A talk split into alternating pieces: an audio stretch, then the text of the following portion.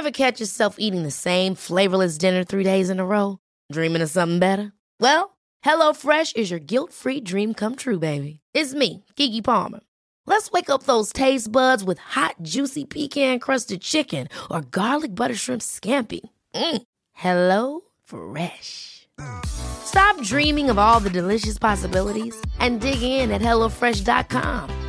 Let's get this dinner party started.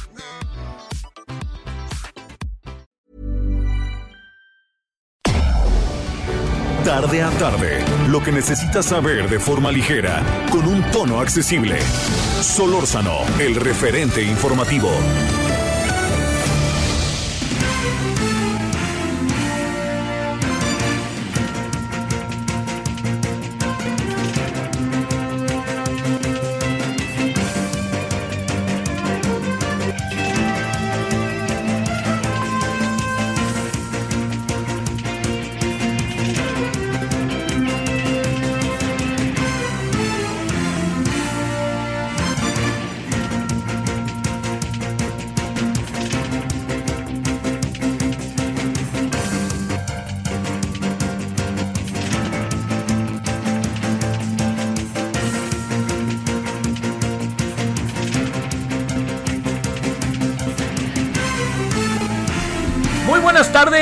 6 horas con un minuto en la hora del centro. ¿Cómo he estado? Yo espero que haya pasado buen día. Hasta ahora es viernes.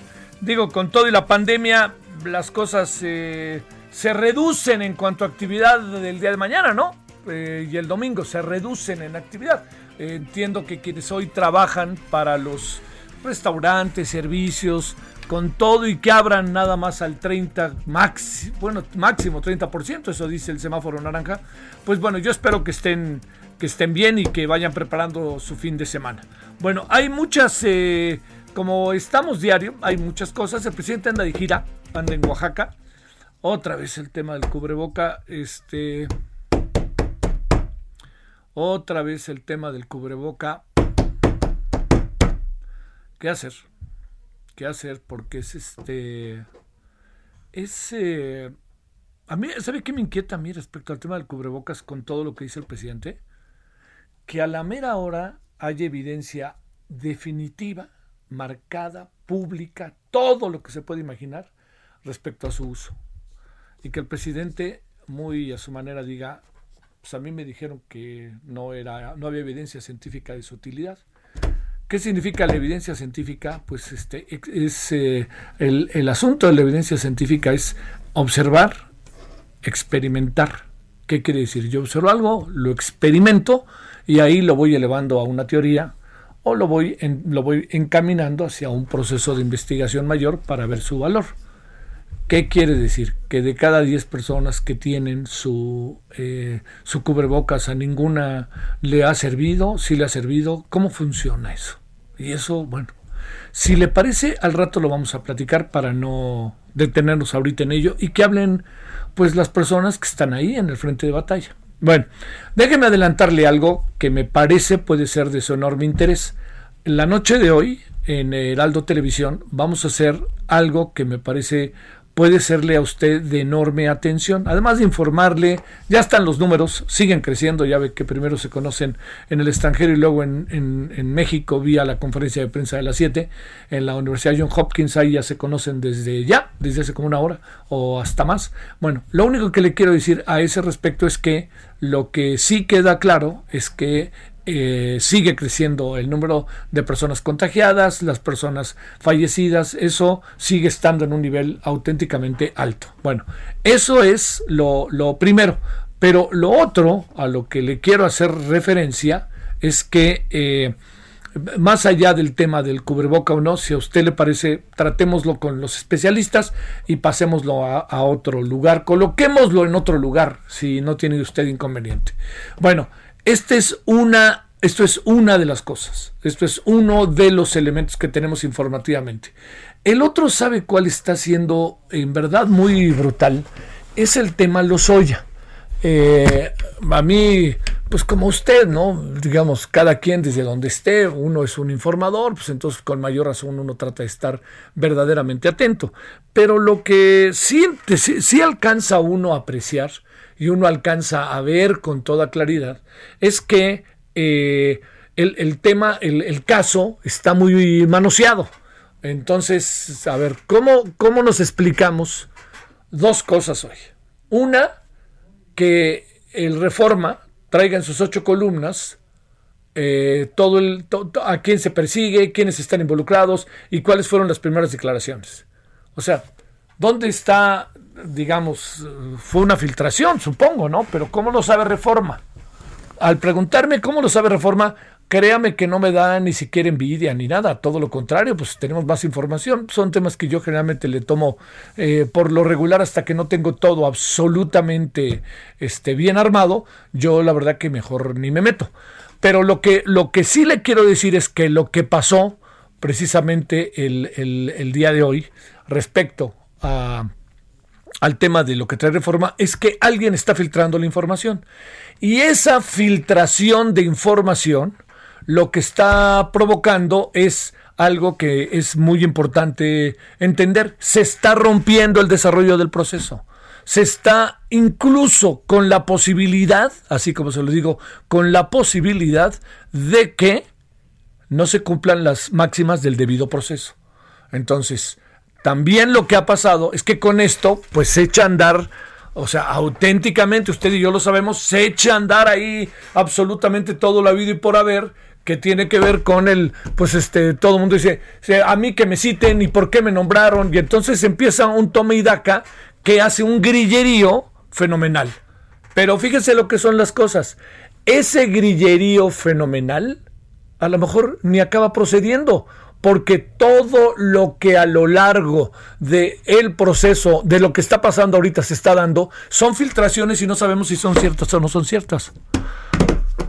¿Dónde anda la fiscalía en todo esto? Yo sí se lo planteo. ¿Dónde anda? ¿Dónde se metió? ¿O por qué deja tanto vacío? Es lo que uno se pregunta. Además, mire, ya se dijo que hay panistas a los que rasuraron. Ya se dijo que hay un diputado del PRI que se encargaba del asunto, que luego fue director del Infonavit. Ya se dijo que se dio dinero para la campaña presidencial de Enrique Peña Nieto. Ya se dijo que se les daba dinero. ¿Cómo ve? me llamó hasta la atención. ¿Sabe dónde hubo intercambio de información verdaderamente importante? Así para que nos riamos. No, en el globo de, en la, panadería El Globo de las Lomas.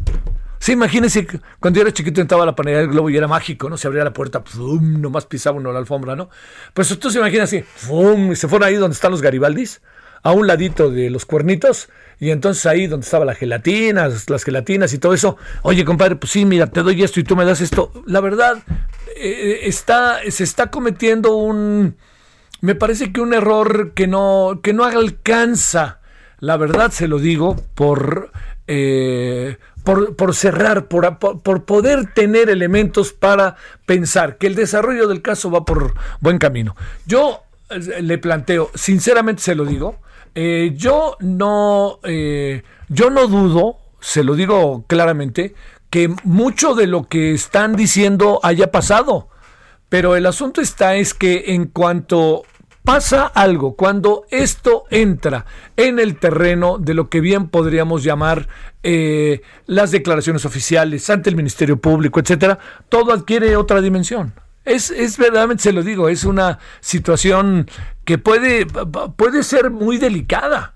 Así que yo les diría, ahora sí que ¿dónde andan? ¿Dónde andan? ¿No? Es muy delicada. Porque además el presidente, cada vez que le preguntan, habla del asunto. ¿Y sabe qué dice al final el presidente? Eso significa para lavarse las manos. Lo leí en los medios. Pues, ¿Quién le entiende al presidente? Hoy citó a Loret de Mola. O sea, a veces sí y a veces no. A veces son creíbles y a veces no son creíbles. Hay este, este proceso de la consistencia se convierte muy importante. Yo entiendo que el discurso del presidente es eh, para su voto duro, que es un voto duro efectivo, solidario, leal, que no va a cambiar. Pero no podemos estar entrando en terrenos en donde todos se vuelven devaneos, ¿no? Hoy sí, mañana no, mañana no, mañana sí, sí, no, no sí. Digo, no, no, no podemos entrar ahí. Yo le, yo le planteo con, con inquietud, que no preocupación, todo lo que está pasando hoy respecto al tema de el caso Lozoya es muy importante que esté bajo la legalidad. Si el presidente dice hubo sobornos, se sabía pero los taparon, quiere decir que algo sabe. ¿Cómo lo sabe? No porque el presidente no deba de opinar, que quede clarísimo. El presidente, espérame, no solamente por ser quien es, sino porque es un mexicano, tiene derecho a decir lo que quiera. Pero ¿de dónde saca el presidente que los sobornos se sabían, pero este, los taparon? O sea, él, él tiene elementos ya dichos por los Oya. ¿Cómo supo de los Oya si se supone que la fiscalía se encarga? Mire, no podemos dejar de cuidar las formas. Le voy a decir por qué. Porque cuidar las formas significa establecer y estar de manera definitiva bajo el Estado de Derecho. Usted decir, y bueno, ¿y por qué es importante esto? Bueno, porque nos da una legalidad, nos da reglas claras y nos hace sociedades justas, ¿no? Sobre todo ante ese gran problema que tenemos como sociedad, que es la impartición de justicia. Pero el gran asunto también es que si algo necesitamos es Estado de Derecho y un gobierno legítimo que plantea todo lo que plantea, que plantea cómo se maneja, cómo se mueve, qué es lo que hace, y que nosotros somos diferentes, no vaya a caer en el mismo error. ¿eh? O sea, a este gobierno, ¿por qué lo queremos? Pues lo queremos porque nos planteó que las cosas iban a ser diferentes, pero también porque estábamos hartísimos de décadas de los otros. Entonces, si vamos a entrar en ese terreno, yo soy de la idea que hay muchas cosas que está haciendo este gobierno que son evidentemente nuevas, importantes, que van a causar en el corto, en el mediano plazo un beneficio para, la, para el grueso de la población, tanto en formas como en fondo. A mí me parece que han hecho cosas de forma que son mucho, muy importantes. Son, la verdad, lo que pasa es que también hay unas filias y fobias, pero usted vea lo que ha hecho el gobierno. Lo que sí creo es que en este caso de los Oya, ¿sabe qué me da la impresión? De que se están comiendo las habas. ¿Entiendes esa expresión? Así me decían a mí de chiquito. Espérate, ahorita te traigo esto, no te comas las habas. Era un dicho. Bueno, aquí se están comiendo las habas. Y yo creo que tienen que esperar así, pausadamente, tranquilamente, a que lleguen los momentos. Ahora, si hay por ahí una fiscalía que no está actuando con la rapidez y efectividad que urge per se, pero más en un caso como este, pues sí, este, vamos a tener problemas.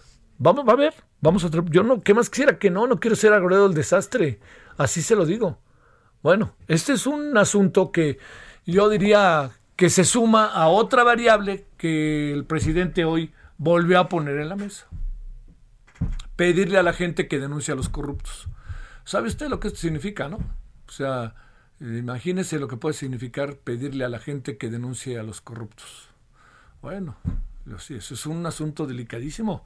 Eso pasó en Alemania del Este, ¿eh? Acuérdese usted, este, La vida de los otros, esta fabuloso, fabulosa película alemana, ¿no? O sea, que, que, está uno, se la pasa uno escuchando a los otros para denunciarlos. No, no, no, por ahí tampoco va. Que haga su trabajo quien debe de hacerlo.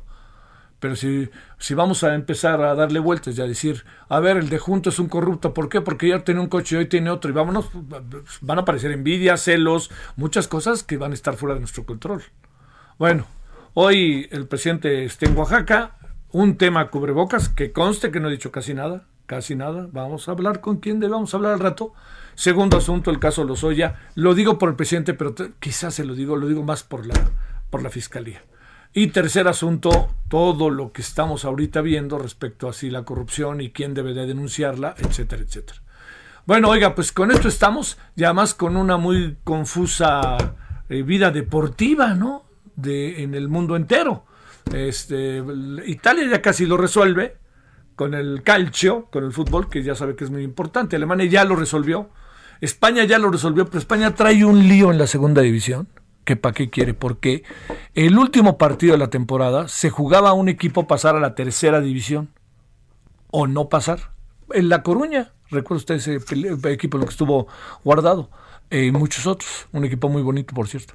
Bueno, resulta que al Fuente Ovejuno Fuente Blanda, se me olvida cómo se llama, resulta que llegando a, a Coruña, ocho de sus jugadores tenían coronavirus. Entonces tuvo que suspender el partido y ya no se va a jugar. Uy, ¿cómo va eso? Entonces hay un lío, que ya sabe que de por sí los españoles no les gustan los líos y los gritos, pues bueno. Eh, también lo tiene medio resuelto Portugal. Eh, y ayer empezaron las grandes ligas y lo que son las cosas. Un partido se jugó completo, pero el otro en la quinta entrada se tuvo que suspender porque cayeron rayos y centellas sobre Washington mientras mis Yankees ganaban. Y el fútbol mexicano, por lo pronto hoy, hay dos partidos que se han tenido que posponer, ¿no? Debido a que, a que los jugadores tienen coronavirus. Eh, vamos a ver qué pasa con mis chivas mañana, ¿eh? Porque también había jugadores, este, el JJ Macías o, o qué, no, Ariel, ¿cómo se llama? Eh, Udueña, ¿cómo se llama? Sí, Udueña, ¿verdad? Hey ese tenía también este coronavirus y eso es mañana. Bueno, eh, pues vamos a plantearle algunas noticias. Hoy vamos a tener dos temas centrales, el tema de la del cubrebocas y también eh, el tema de eh, Mm, un asunto que tiene que ver con restaurantes eh, en este intento por echarlos a andar lo más pronto posible. Bueno, entonces eso es lo que tenemos. También eh, tenemos en la noche el tema, le digo, de que nunca se lo acabé de decir, perdóneme. ¿Sabe qué tenemos en la noche? Testimonios de médicos, cómo lo han pasado. O sea, ahora sí, si usted me lo permite, en primera persona. ¿Cómo les va a los médicos? ¿No? O sea, ¿cómo se sienten? ¿Están agotados? Ya sé que están agotados, ¿no? Pero quiero decir, ¿están agotados? ¿Cómo están agotados? ¿Cómo se manifiesta el agotamiento? ¿Cómo se sienten apoyados, no apoyados? ¿Qué encuentran? ¿Qué desesperanza? ¿Qué esperanza van trabajando? ¿Qué sienten cuando alguien lamentablemente se muere? ¿Qué sienten cuando logran sacar a alguien? ¿Y cómo ha sido su vida privada? ¿Tienen familia o ya ni familia tienen? Porque les dijeron cuando llegaron a su casa, pues ya, no, ya nadie vive aquí, ¿no? Llevas tres meses partiéndote la cara este, con con algo que me parece muy importante, que tiene que ver también con un sentido de vocación y de convicción y solidaridad. Bueno, en eso andamos y ahora le cuento lo más importante en las últimas horas para que usted esté enterado. Solórzano, el referente informativo.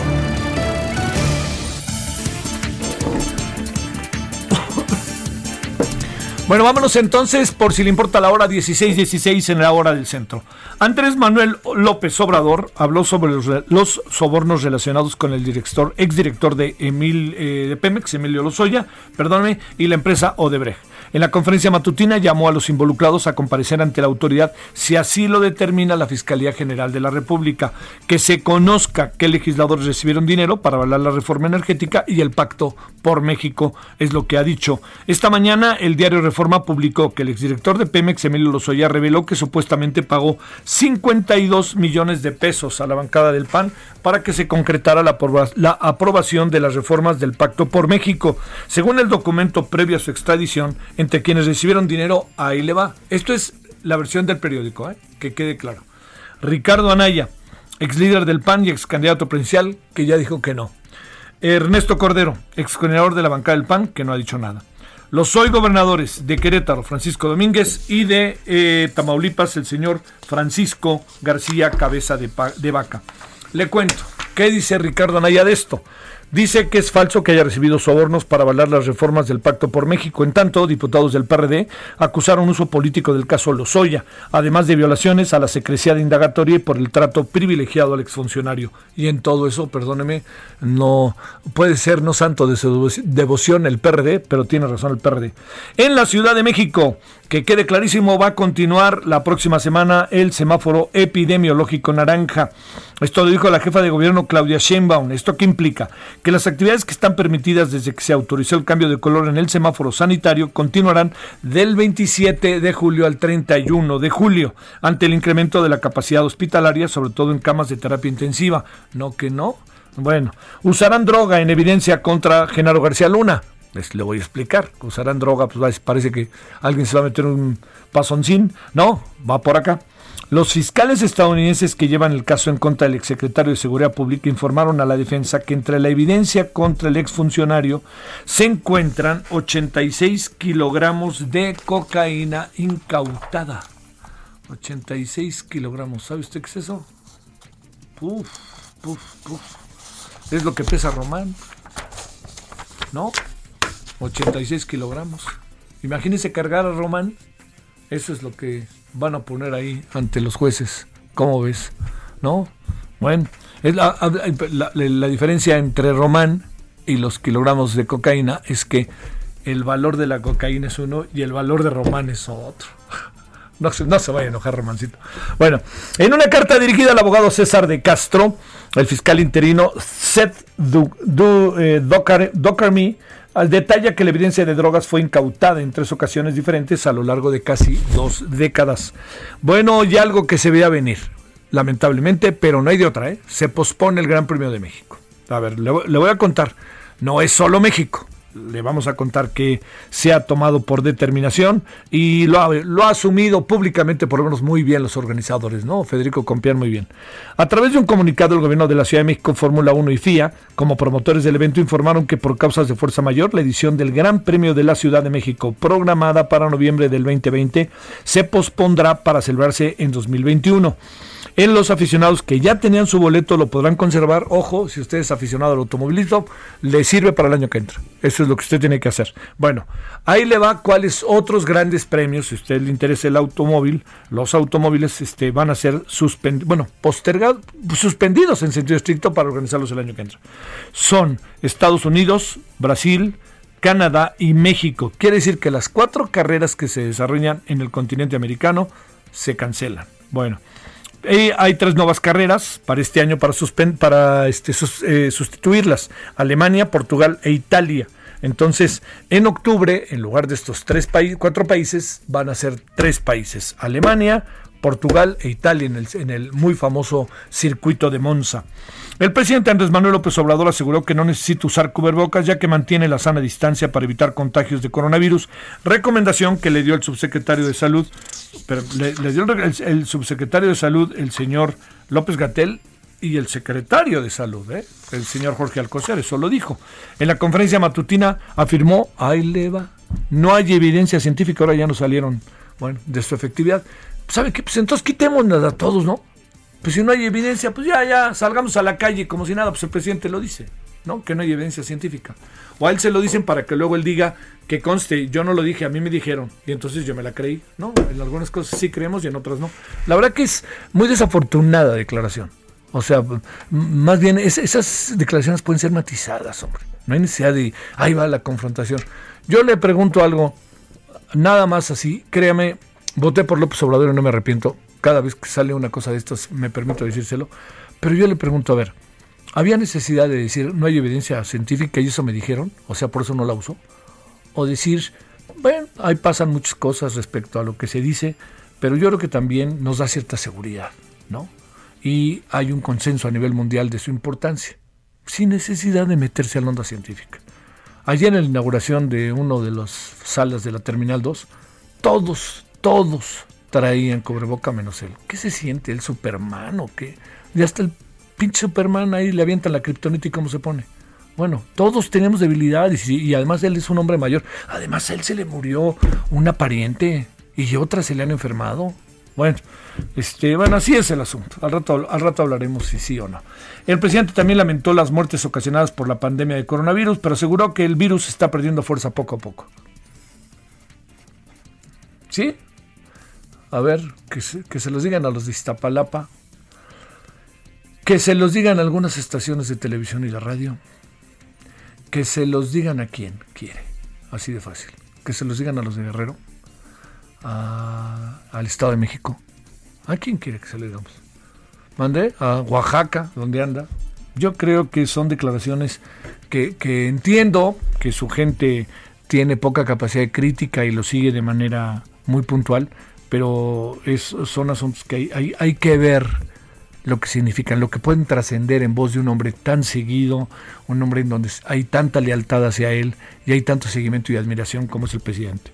Bueno, ya van más de 8.063 réplicas del sismo de magnitud 7.5 registrado el pasado 23 de junio en Oaxaca. ¿Se acuerda de él? Se sintió ahí. La, ¿A qué horas fue? No me puedo acordar. No, yo no estaba aquí. Sí, en la mañana. Sí, yo no, no, yo no estaba por acá. Bueno, el asunto está en que, esto lo dijo el Coordinador Nacional de Protección Civil, David León, recordó que se activaron declaratorias de emergencia para 62 municipios y declaratorias de desastre para 157 municipios. Bueno, y aquí vienen de estas noticias rudas, duras, bravas. En julio se perdieron 27 mil empleos. Esto lo dijo el presidente la mañana de hoy. Esto se suma a los 555 mil perdidos en abril, los 340 mil en mayo y los 82 mil en junio. Confío en que este mes no haya pérdida de más plazas y que ya se tocó fondo por lo que espera una recuperación. Bueno, hay muchas versiones respecto a esto. Esta es la visión del presidente para que no perdamos de vista, ¿no? Este. Y luego también que la economía que más ha sufrido es la informal, a la cual se dedica el 54% de la población. Buenísimo el, el informe de la encuesta del INEGI, créame, buenísima. Búsquela, INEGI va a encontrar datos sobre el coronavirus importantísimos en función de lo que nos está pasando. Bueno, vamos a la pausa y regresamos. Aquí estamos como todos los días de las 16 a las 18 horas. 98.5 FM en la Ciudad de México, su servidor Javier Solórzano. El referente informativo regresa luego de una pausa. Estamos de regreso con el referente informativo.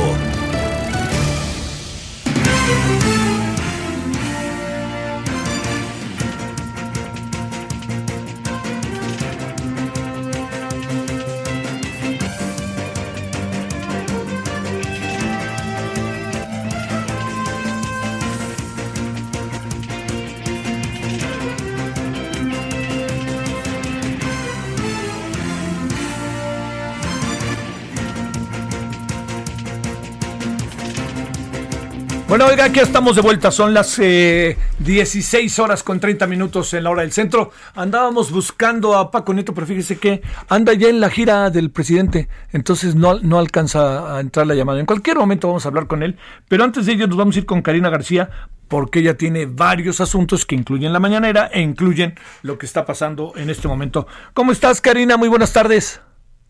Gracias, Javier. Muy buenas tardes. Comentarte que al menos cuatro protestas enmarcaron la conferencia mañanera del presidente de la República, Andrés Manuel López Obrador, celebrada aquí en la 28 zona militar en Ixcotel, en el municipio de Santa Lucía del Camino, municipio conurbado a la capital. Esto para exigir atención a la crisis de inseguridad, salud y diversas problemáticas sociales. Comentarles que por un lado, comerciantes de la central de Abasto, ubicado en la capital oaxaqueña, pues estos arribaron hasta el hotel donde se hospedó el mandatario para solicitar su apoyo debido al incendio registrado en mayo pasado y que afectó a más de un centenar de locatarios que perdieron su patrimonio y que a la fecha no han sido apoyados. En ese mismo sentido, te comento que cerca de esta 28 zona militar, un grupo de habitantes de Guazatlán del Río del Istmo de Tehuantepec, en San Mateo del Mar, donde fueron asesinados 15 indígenas icos, pues también se, se presentaron ante esta situación de injusticia que todavía existe. Al lugar también arribaron habitantes de San Juan Bautista y el Esla, quienes manifestaron que desde hace más de casi dos décadas se han quedado sin autoridades municipales ante intereses políticos y económicos por parte de algunos legisladores priistas. Hasta ese lugar también arribaron prestadores del servicio turístico quienes pidieron apoyo debido a las complicaciones económicas que han sufrido por la pandemia. Y déjame comentarte que durante esta mañanera, pues el presidente de la República aseguró que tanto su secretario de Salud, Jorge Carlos Alcocer Varela, así como Hugo López Gatel, subsecretario de Promoción y Prevención de la Salud, le recomendaron pues que no era necesario el uso de cubrebocas, con que guardar a la sana distancia era más que suficiente para poder hacer frente a esta pandemia. Además dijo que claramente y de acuerdo a los números, pues la pandemia va a la baja en México. Y bueno, eh, durante esta conferencia citó una frase del benemérito de las Américas que dijo todo por la razón y no por eh, por la fuerza. En este sentido, al referirse a a estas a estos países que han obligado, dijo él, a sus habitantes a poder eh, establecer pues toques de queda y otras medidas que no van o que claramente violentan los derechos humanos de los ciudadanos. Por otro lado, comentarte que también habló sobre la corrupción en Pemex y de Emilio Lozoya en este sentido dijo que también debería de citarse al expresidente de la República, Enrique Peña Nieto, pues a declarar ante esta situación y el caso de Brecht, que también dijo que hay que investigarse más allá de lo que se sabe. Javier. Oye, Karina, eh, el, los, los términos para que no vayamos a equivocarnos o a malinterpretar respecto al cubrebocas es que él no considera que sea útil ponérselo o dijo que no está científicamente comprobado o cómo lo hizo porque además este eh, digamos eh, nadie ha imaginado en México que se ponga por la fuerza no o por lo menos esa impresión yo tengo. Más bien lo que se ha hecho es conminar a la población que lo haga empezando por él que no lo hace no Así es, eh, él dijo que no estaba científicamente comprobado de que el uso de cubrebocas pues podría servir para esta pandemia. Incluso comentarte finalmente, Javier, que dijo que México es un ejemplo mundial sobre esta disciplina que se ha guardado por las medidas sanitarias. Oye, oye, oye. Oye, ¿y Oaxaca será el ejemplo también? Eh, déjame comentarte que desafortunadamente no. Hay muchos habitantes en Oaxaca, sobre todo en estos municipios que han sido severamente azotados, la región del Istmo de Tehuantepec, la cuenca de Papaloapan, en donde todavía existe incredulidad ante esta este virus. Y pues el claro ejemplo es que hasta hace una semana se seguían realizando estas fiestas particulares, sobre todo en la región del Istmo de Tehuantepec. Bueno, oye, este, ¿y hay expectativa en la visita del presidente o no me refiero mucha gente en las calles a pesar de que le la conminan a que no lo haga, cosas de ese tipo? Perdón, Sí, que si hay mucha gente tratando de ver al presidente o, más bien la gente se guarda. ¿Qué ha pasado? Que digo, siempre que llega el presidente y más este hay como una gran expectativa, ¿no? De hecho, desde el día de ayer que arribó al, al aeropuerto internacional Benito Juárez, eh, se dio de manera privada, la gente no arribó hasta allá, sin embargo los manifestantes sí se hicieron presentes, era un grupo numeroso en donde pues exigían por un lado pues la atención a estos problemas y por otro lado también le aplaudían por el por el buen gobierno que ha llevado a cabo de acuerdo a los propios eh, a las propias personas que se dieron cita para para aplaudirle Javier en el istmo de Tehuantepec también está de manera privada este estos eventos están muy restringidos Qué bueno, qué bueno que es así. Oye, nomás te quería preguntar, mucha, digamos, eh, a favor y en contra, como ha pasado en muchos otros estados y ciudades, ¿verdad? Así es, y de hecho todos los fines de semana sale el frente contra Andrés Manuel López Obrador a manifestarse en sus vehículos. Aquí en Oaxaca no son muchos, se pueden contar por decenas, pero no, no es una cantidad exorbitante. Bueno, sale, te mando un saludo, Karen, y el agradecimiento que hayas estado con nosotros. Muchas gracias y buenas tardes.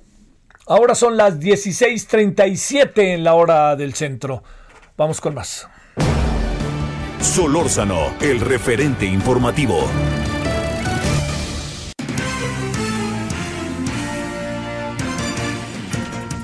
Bueno, un asunto que afectó la vida familiar, pues, del presidente se suscitó en Tamaulipas. Carlos Juárez, cuéntanos, ¿cómo estás?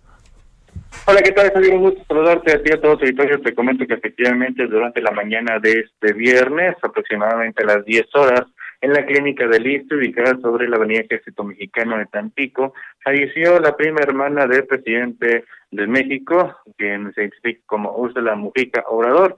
Ella permaneció durante dos semanas internada en esta clínica que te comento, incluso se dijo que estaba intubada debido a la gravedad de su estado de salud. Ella, al igual que su parte de su familia, se contagió de coronavirus, incluso se confirmó que también tanto el esposo como su hijo, ambos de nombre Roberto, eh, fallecieron en días pasados víctimas del SARS-CoV-2. Durante esta mañana, eh, se confirmó también la muerte de Úrsula Mujica Obrador, que hace algunos días incluso había felicitado el segundo aniversario por el triunfo a Andrés Manuel López Obrador en las elecciones del 2018. Cabe señalar que ya hay algunos eh, políticos de la llamada cuarta transformación que han expresado sus condolencias. En el caso te puedo comentar del senador Américo Villarreal, la diputada federal Olga Sosa, entre otros más, quienes han expresado la pena por la partida de Úrsula Mujica Obrador. Hay que recordar que durante la semana el presidente en una de sus mañaneras había confirmado que sí, que había familiares de él aquí en la zona de Tamaulipas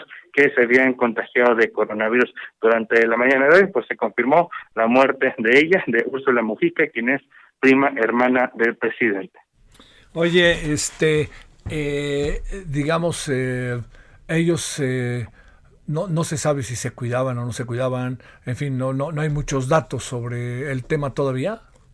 No, no, no hay muchos datos referente a su actividad, incluso eh, antes de la pandemia sí, sí acudía a algunas ruedas de prensa de políticos allegados a Morena y era una persona que incluso estaba activa en algunas eh, eh cosas eh, personales, pero bueno, durante un buen tiempo, al menos durante esta que vamos de la pandemia aquí en Tamaulipas, pues no se le había visto en público a Úrsula Mujica, eh, porque, bueno, pues a lo mejor se estaba cuidando. No se sabe tampoco cómo es que se registró el brote dentro de su familia, pero sí se tiene eh, confirmado que varios integrantes se contagiaron de coronavirus. Y como te comentaba, pues tanto ella como su esposo y uno de sus hijos han fallecido. Bueno, este, pues es una pena, la verdad, lamentablemente, y, este, el presidente incluso lo informó, ¿no? hoy eh, reportaba el día de hoy que que este que familiares de él habían estaban contagiados y que incluso habían fallecido. Y en la referencia ya vemos ahora era directamente a esta mujer no que lamentablemente falleció la prima del presidente. Así es era persona un personaje político dentro de Morena aquí en Tamaulipas y que había estado impulsando esta ideología de la cuarta transformación durante los dos años que ha estado Andrés Manuel dentro eh, o en el cargo de presidente de México eh, y te comento pues ella incluso participaba en actividades y conferencias de prensa respecto a este tipo de movimiento como lo es eh, Morena sin embargo pues no se le había visto hasta el día de hoy que se confirma su fallecimiento. lamentable. Bueno, sale. Muchas gracias. Buenas tardes. Saludos allá hasta Tamaulipas. Muy buenas tardes, saludos. Adiós, Carlos. Ahora 16 con 41 en hora del centro. Vámonos hasta Baja California, Atahualpa Garibay. Cuéntanos qué pasa por allá. Te saludo con gusto. ¿Cómo va la vida en la Baja Alta? Un saludo, Javier. Un saludo a toda la audiencia para informar que de octubre del año pasado al 30 de junio del 2020 fueron detenidos más de 35 mil migrantes que intentaron cruzar ilegalmente a Estados Unidos por la parte sur de California que con, colinda con Baja California. El jefe de la patrulla fronteriza en San Diego, Aaron Haidt, reveló que se ha detectado un incremento de cruces de indocumentados en la zona montañosa de Otay e hizo un exhorto a los aspirantes indocumentados para no tratar de ingresar ilegalmente a la Unión Americana por esa zona, ya que se registran altas temperaturas en este verano que alcanzan los 46, 47, 48 y hasta 50 grados en esa parte alta de San Diego, California, en donde además se han tenido que realizar 37 rescates de migrantes de diferentes grupos que han tenido eh, que ser eh, ayudados por los elementos de la patrulla fronteriza, eh, trasladados en helicóptero, han tenido que recurrir al rapel para llegar a la zona montañosa porque los migrantes son dejados a su suerte ahí por los polleros, allí sucumben al, al cansancio y a la deshidratación. Y por si fuera poco, por si cuando cae la noche, pues bajan las temperaturas de una forma dramática y están expuestos a la hipotermia. Así que la patrulla fronteriza del sector, del sector San Diego ha hecho un llamado a los migrantes para no intentar cruzar ilegalmente a los Estados Unidos por esa zona, por la zona montañosa de Otay Mesa. Oye, porque del otro lado está el mero desierto en Arizona, ¿verdad? Exactamente. Eh, ahora sí que eh, por donde la vean los migrantes, eh, tienen las de perder. En la, en la zona en la zona alta de aquí de California en el sur es montaña eh, calor extremo y frío extremo. Y eh, del lado este pues llegan a la parte del desierto de ahí de Arizona en donde también las temperaturas son extremas. Y las organizaciones criminales pues no tienen escrúpulos los abandonan a su suerte ellos saben qué hacer para salvar la vida y bueno eh, hace 10 días una mujer fue abandonada ahí con lesiones, con deshidratación y tuvo que descender un helicóptero y un equipo especial de la patrulla fronteriza para rescatarla y llevarla a un hospital aquí en San Diego. Oye, un asunto final, Atahualpa. ¿Has tenido la impresión de que a lo largo de la pandemia las zonas de Mexicali, bueno, Otay, ¿no? Pues este, Tijuana, ha habido mayor presencia, porque ya sabes, siempre se vuelve como muy atractivo Tijuana para el cruce, a pesar de que hay otros cruces, hay gente que supone que solamente se puede cruzar por ahí, pero encuentras que hubiera en, eh, estas zonas eh, una disminución de intentos de pasar hacia el otro lado, que se mantiene a pesar del coronavirus, que han podido ver en la cotidianidad de Tijuana y Mexicali. ¿eh? al inicio de la emergencia sanitaria sí se registró un descenso en la llegada de migrantes del sur al norte para intentar cruzar a Estados Unidos.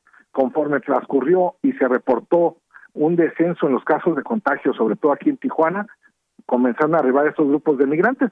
Para comentarte que allí en Mexicali hay un campamento en la entrada del Valle de Mexicali, allí en los algodones, hay un, un grupo de entre 50 y 60 migrantes centroamericanos. Ellos venían eh, camino a esta frontera cuando los filtros sanitarios se los impidieron y les advirtieron que estaban en condiciones de vulnerabilidad ante el COVID-19. Venían, vienen muchas mujeres, muchos niños e incluso eh, adultos mayores están en un campamento ahí en el Valle de Mexicali. La sociedad civil se ha organizado para proveerles de agua y de alimentos y de cobijas.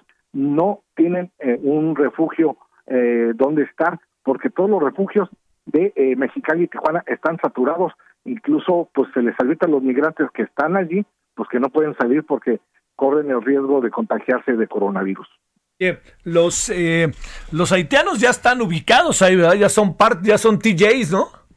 Sí, de hecho hay hay eh, eh, descendientes de haitianos ya registrados en, aquí, eh, valga la redundancia en el registro civil, con nombres mexicanos. Ellos crearon una pequeña Haití, así se le conoce, en la colonia de los Alacranes. Ellos, con sus propias manos, sus palas sus picos, levantaron sus humildes viviendas y son extremadamente trabajadores, ejercen toda clase de oficios y hay algunos profesionistas. Hay un caso de un joven haitiano que está estudiando en la Universidad Autónoma de Baja California, dice eh, Administración de Empresas.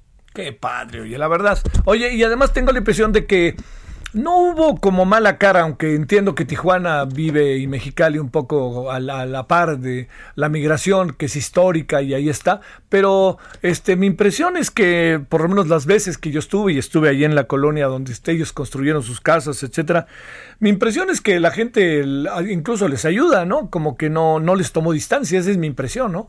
Así es, fueron bien recibidos, se adaptaron a las actividades eh, productivas y aparte ninguno de ellos se ha metido en problemas legales, es decir, no, claro. no cometen delitos, eh, no hay reportes de desorden en su comunidad, son muy trabajadores, como te decía Javier, y eh, pues la población de Mexicali y Tijuana pues nos conformamos de, de diferentes partes de la República, son sí. ciudades fronterizas eh, conformadas por, por eh, familias de migrantes. Oye, y además hay algo más ahí, este también que es este importante, que, que la gente de, Haití de alguna otra manera eh, también ya con esto se quitan un se quitan una preocupación de encima que es la preocupación de que eventualmente sigan insistiendo en pasar al otro lado se este haga conflicto en la frontera. Entonces pues por, por fortuna esto ya no pasa porque ya están ahí asentados y ya no están con ese lío encima no Sí, ellos ya renunciaron a, a, a la pasar... búsqueda de asilo político en Estados Unidos. Sí, sí, sí, sí.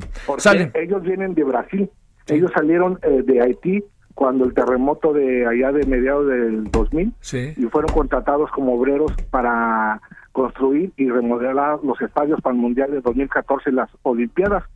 Cuando se termina el trabajo, entonces in, inicia el éxodo del cono sur hacia acá, hacia América del Norte.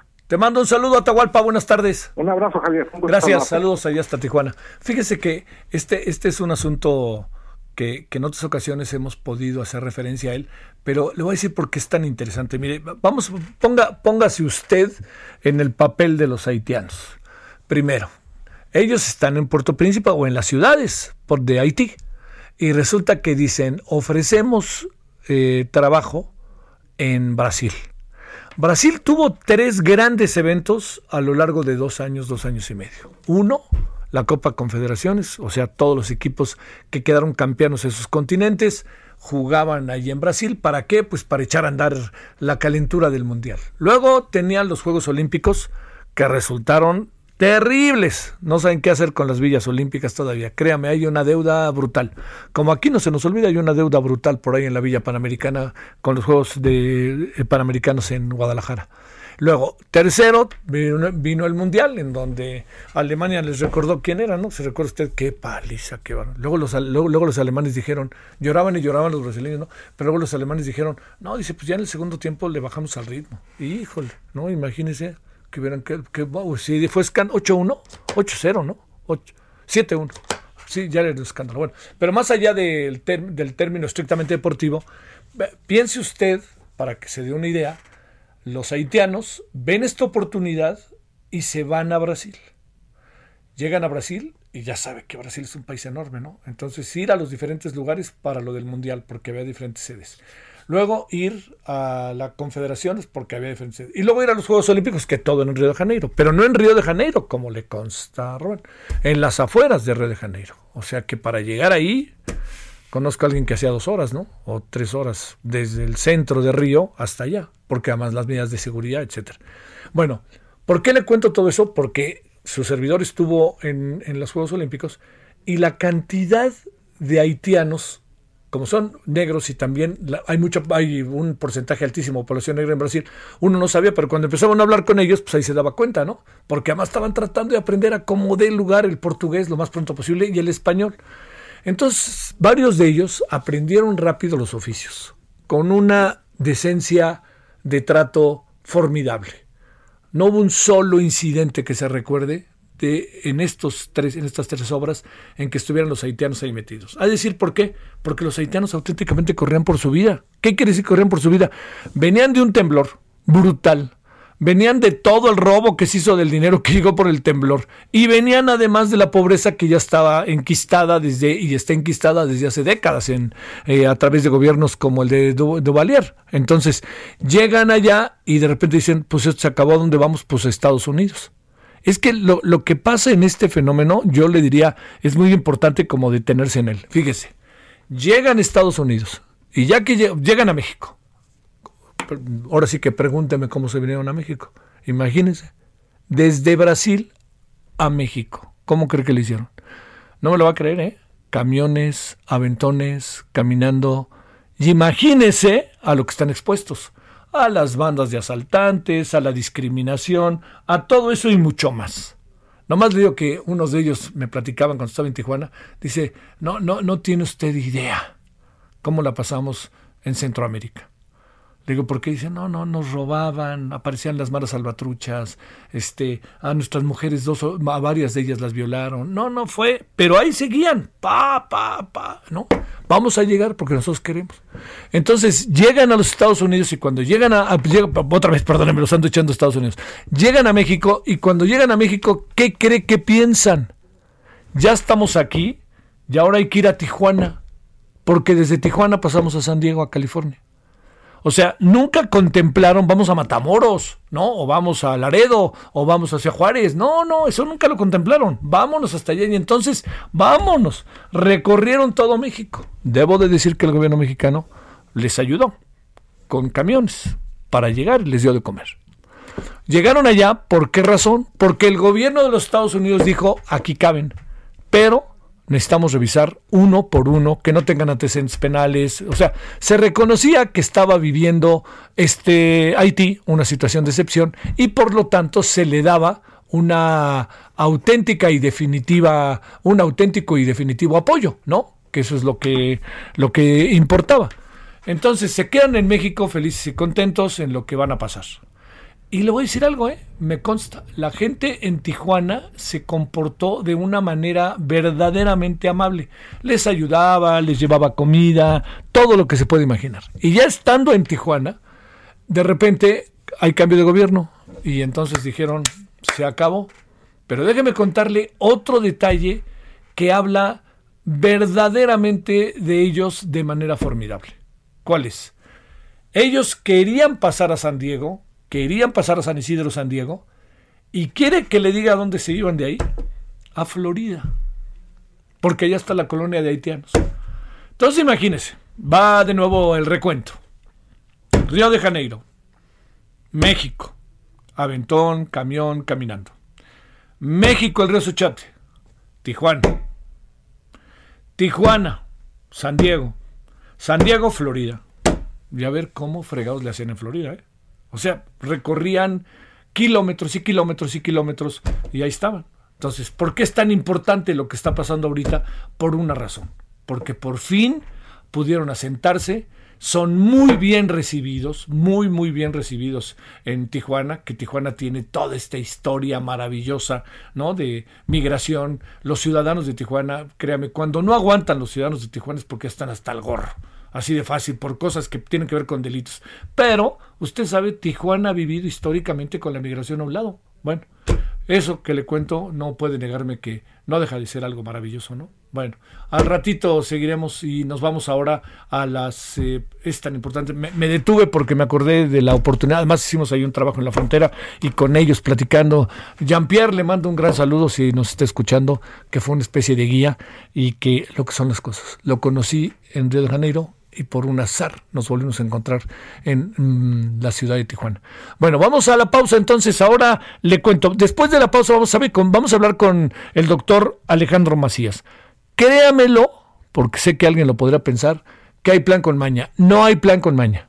Quiero preguntarle a un doctor científico, investigador, ¿sirve o no el cubrebocas?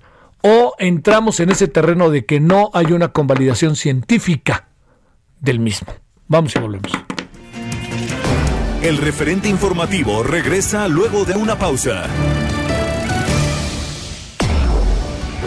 Tarde a tarde, lo que necesitas saber de forma ligera, con un tono accesible. Solórzano, el referente informativo.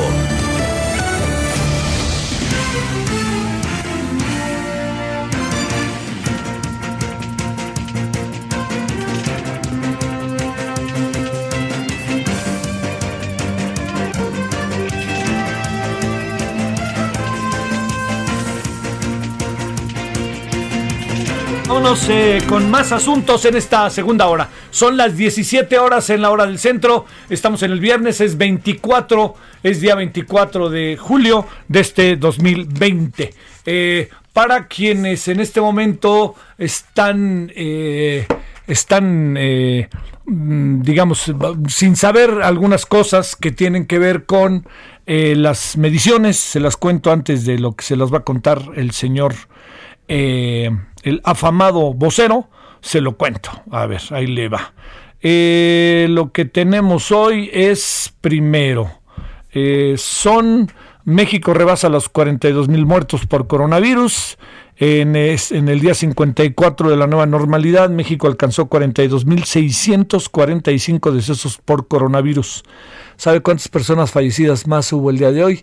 700, 743. 737, rectifico, 737. Luego, eh, otro dato, 7.572 nuevos casos. Llegamos a los 378.285 acumulados de la enfermedad viral.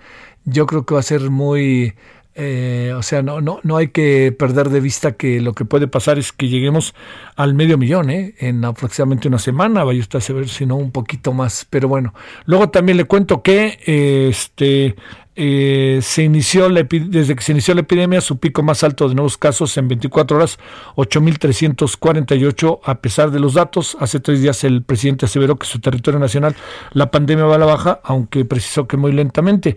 Tenemos que seguir enfrentando esta pandemia, que va a la baja muy lentamente, pero pues ahora sí que la terca realidad lo alcanza y tenemos cifras que son totalmente distintas. Son las cifras que tenemos hoy, las más actualizadas respecto a lo que está y a lo que se va a informar esta noche a las 7, que es en la conferencia en la conferencia de prensa de eh, en la conferencia de prensa que ofrece todas las noches el, el doctor López Gatel.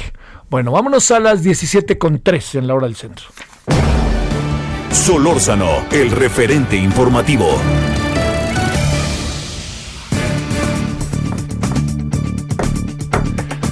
Bueno, entendiendo que caray está muy ocupado y nosotros ahí vamos de ociosos a buscarlo, pero bueno, gracias doctor Alejandro Macías, infectólogo excomisionado nacional para la prevención y control de la influenza. En verdad, gracias que nos hace unos minutos, doctor. ¿Cómo has estado? Bien, Javier, buenas tardes. Gusto estar con tu auditorio. Sé que estás hasta, ahora sí que hasta el tope. Oye, sí, bueno, yo sé que tienes poco tiempo, pero ahorita se me ocurrió algo que te prometo que no me alargo mucho. Te ha ido bien con esto de que la gente te pregunta, ¿no? Y le contestas, ¿no? Cosas que parecen como, oye, parecen muy básicas, elementales, ¿no? Pero sale, sales tú con respuestas que te hacen sentir tranquilo, este, o mejor te hace un lado, ¿no?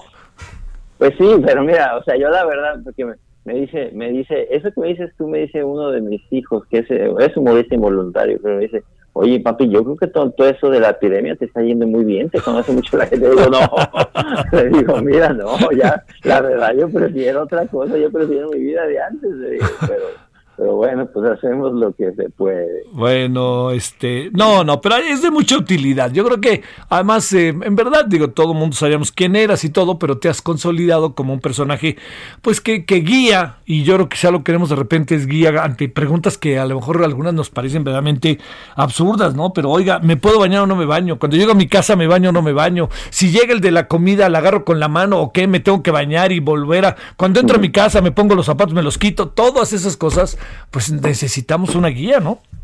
Pero mira, sobre todo, Javier, yo creo que algo que nos, nos hace mucha falta a todos es saber que nos podemos equivocar y que cuando estás equivocado, porque yo nunca temo decir, es que yo estoy equivocado, estaba equivocado, de esto no sé, de aquello no sé. Yo creo que eso nos hace falta. Pues me refiero que, por ejemplo, ahorita se está dando una evidencia que es contundente al respecto, por ejemplo, de los cubrebocas, pero que es contraria a lo que solíamos pensar y a la evidencia que solíamos tener.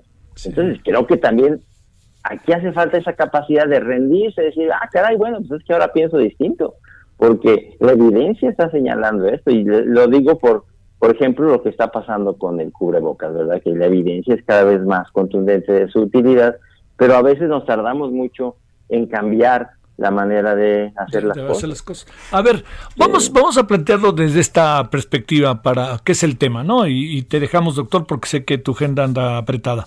Pero, y te agradezco que tomes la llamada. A ver, el, presidente dice que mm, a mí me ha dicho Jorge Alcocer y Hugo López Gatel, en sentido estricto, que no hay evidencia científica del valor que tiene el cubrebocas. Por eso no lo uso. Por eso solo tomo la sana distancia. Más allá de las repercusiones de una declaración de esta naturaleza, por hechos imitativos, por, eh, lo, por lo que dice el presidente, que inmediatamente todo el mundo lo atrapa y lo considera casi al pie de la letra. A ver, ¿qué, qué, pensamos? ¿No hay evidencia científica como efectivamente dice el presidente?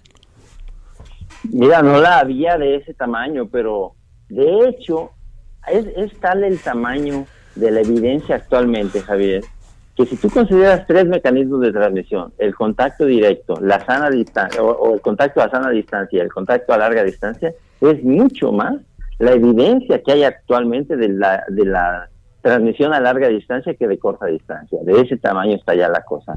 De ese tamaño ha evolucionado el conocimiento de ciencia básica, de dinámica de fluidos, de, de estudio de brotes, de modelos matemáticos, todo señala ya eso. Por eso insisto, este virus no se pliega a la sana distancia. No puedes decir ya, aquí y ahora, que si tú tienes una sana distancia, ya la hiciste. No. ¿En qué podría basar eh, estos dos personajes sus juicios hacia el presidente? Y diría yo, ¿qué presumes que está pasando que el presidente lo toma a pie juntillas? Cuando se trata de ir a Estados Unidos, pues no lo cubren tanto. Cuando se sube en avión, no lo cubre tanto. Eh, ¿Qué, qué podría estar pasando en todo ese merequetengue de declaraciones? ¿Tienes una idea? Y junto con ello te pregunto, ¿cómo puede repercutir una declaración de estas eh, por parte del presidente entre la población y sobre todo entre la gente que lo sigue al presidente con mucha, con mucha militancia? Sí, mira, pues mi hipótesis es que no ha existido esa apertura a la nueva evidencia, a decir, caray, es que la nueva evidencia nos señala ahora esto y vamos a abrirnos hacia la nueva evidencia, ¿verdad? Porque así como hay una medicina basada en evidencia, pues debe haber una política basada en evidencia. Y creo que lo que ha faltado es apertura a la nueva evidencia. Y sí creo que eh, de todo lo que ha dicho el presidente, yo rescato también que dijo, dijo una cosa que a mí me, gustó, que dijo, bueno, yo soy abierto, dijo en la declaración, si a mí me dicen que eso va a servir para algo, para reactivar la economía, yo me lo pongo, ah, caray, bueno, pues vamos a decirle, yo lo que diría es, no cualquiera, no, no, no, no se va a dejar convencer de cualquiera, yo lo que diría, pues vamos entonces a pedir rápido, nomás que no tenemos demasiado tiempo, a una comisión de expertos que le diga o que nos diga a todos si es útil la evidencia, si no es útil, si ya es evidente, si no es evidente, si es contundente, si no es contundente, y que emiten una recomendación, un panel de expertos, y que sobre eso nos vayamos todos, pero que sea rápido, porque no tenemos también demasiado tiempo, este virus nos está llevando mucha gente. Eh, déjame plantearte otra vez si no es ocioso, si no es más bien para ratificar, Alejandro, para cerrar. ¿Hay evidencia de la importancia, de la utilidad, de la relevancia que tiene el eh, cubrebocas? El, a ver, lo voy a plantear de esta manera, usarlo o no usarlo, porque algo que pudo haber pasado, yo no lo uso porque estoy a, a, un metro y medio. ¿Cuántas personas crees que a partir de ahora digan, pues el presidente ya dijo que hay que estar a metro y medio, yo para qué lo uso? Yo decía hoy al inicio del noticiario, oigan, pues ya me lo voy a quitar, ya para qué no. A ver, ¿qué sí. piensas de eso? No, sí creo desde luego que el consejo que da el presidente pues, es de gran calado, porque mucha gente ve en su figura pues una autoridad a la que hay que seguir. Todos debemos hacer eso, pues es nuestro presidente. Entonces, creo que lo importante es que él se exprese con razón y con verdad y que le ayudemos en ese sentido todos, ¿verdad? Porque si se equivoca, ¿qué tal? Eh, en este momento, los modelos matemáticos señalan que si todos usáramos la mascarilla, en uno mes y medio, dos meses tenemos resuelto, no resuelto, bien controlado este asunto. Si no lo hacemos, no. Yo creo que en eso tiene razón el secretario de Hacienda cuando dijo es que esto va a ser imprescindible para volver a abrir la economía. Yo creo que tiene absolutamente toda la razón.